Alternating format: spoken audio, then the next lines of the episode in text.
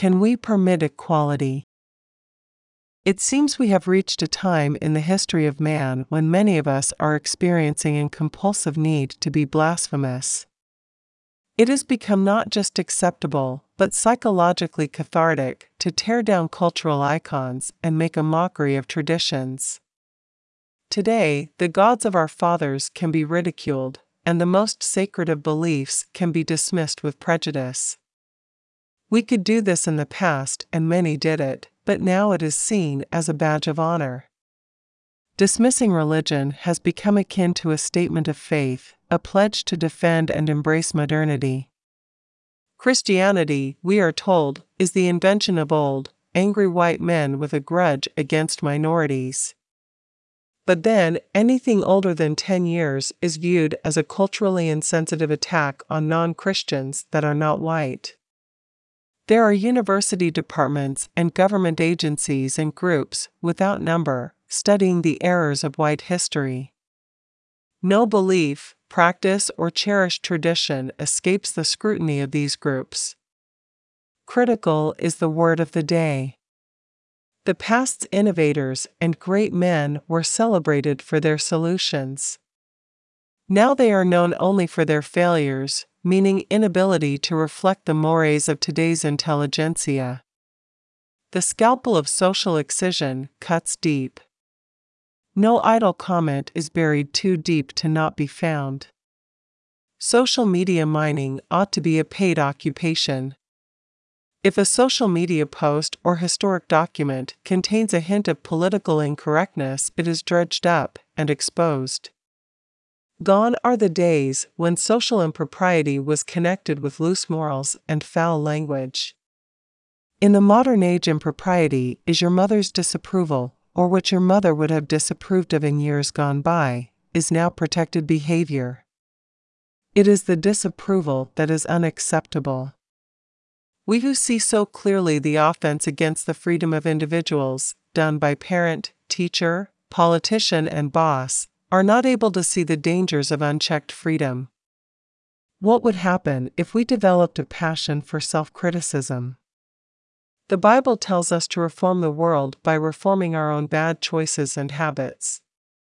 To change others takes a lot of time and energy. To reform others is nearly impossible. It takes more time and energy to change others than we are willing to employ. To change ourselves, on the other hand, is only as difficult as we make it. As a society, we have rejected the idea of moral guidance by others. We have not replaced the mentoring of parents and elders with anything comparable. So much of our moral guidance comes from social media sites and the standards of our peers. The truth is, we are all attracted to sin and embrace it more than we do virtue.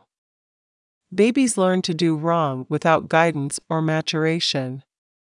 The ability to do harm increases with age, but the ability to do good does not alter much. We spend little effort in trying to become virtuous adults compared to the time and energy we spend fighting to gain more freedom to explore sin. The worst policy a politician or reformer can promote is one that makes individuals accountable for their actions. People want to know they are victims. Voters want their elected officials to fix problems without reducing their freedoms. A program that requires individuals to engage in self reform is considered oppressive and playing the blame game. We want reform that change the world without changing us. We want the world transformed into a place consistent with our needs. We do not want solutions that require a change in who we are or how we live. Imagine a world in which everyone focused on personal reform. We might ask what a world like this would do long standing problems if we each stopped creating problems for ourselves and others. But if we were not spending our time causing problems, what would we be doing? What would the world be like? Moral reform is not just about not doing wrong, it does not end at us showing empathy for others. There is a more substantial aspect to moral virtue. If we are not doing evil, we have to be doing good. There is no scenario in which a human being is not doing good or doing evil. It is one or the other. We need to make ourselves better in a quantifiable way. Not only must our temperament improve, it needs to improve in a way that makes us more productive and useful to the community in a way that can be quantified. Instead of thinking moral improvement is giving more to charity or less willing to abuse others, think of morality as a better member of the economy. It is through economic activity we help others. It is as an economic actor that we build up the community. Any good we do will always add value to the community. All evil and wrongdoing reduces the wealth of the community. If we give the community an account and recorded all actions done along with the value the action created or consumed, we will see every action had an economic value and was a positive action or a negative one. The devil has separated morality out from the economy, but it was not always so. Even in the Garden of Eden, we see evil taking what had value without compensation. The morality of Judaism was deeply embedded in the market. The first fruits were used as an offering. Only the best and more valuable was worthy to be given as a sacrifice to God. These teachings were primarily ethical. But the principle is the same. Morality has an economic component. If all we do is wish people well, we are not doing the work of God. It is nearly impossible to be moral in a subsistence economy. A subsistence economy is an economy of basics and self reliance.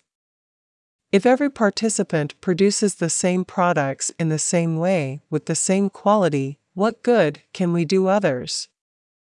Every member of the community is independent and autonomous. In subsistence economies, everyone is equal, but no one is moral.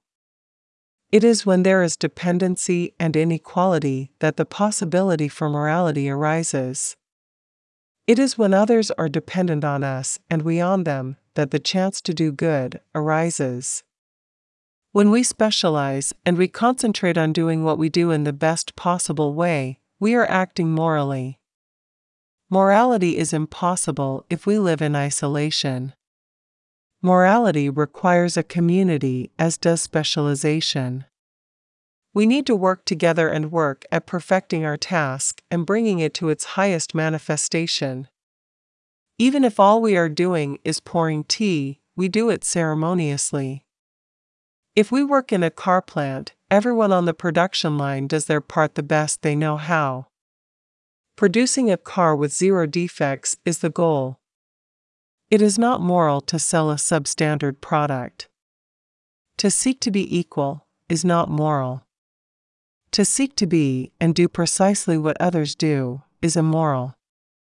One of the key reasons communism fails is because of the passion for equality. The worst person cannot be the best, but the best can be the worst.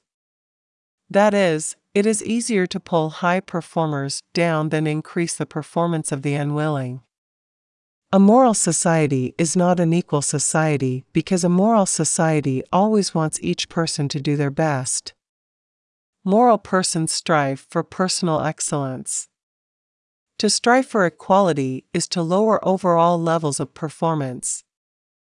It is only when each person is unequal, each in their own way, that specialization is pushed to the limit and we all prosper and do well.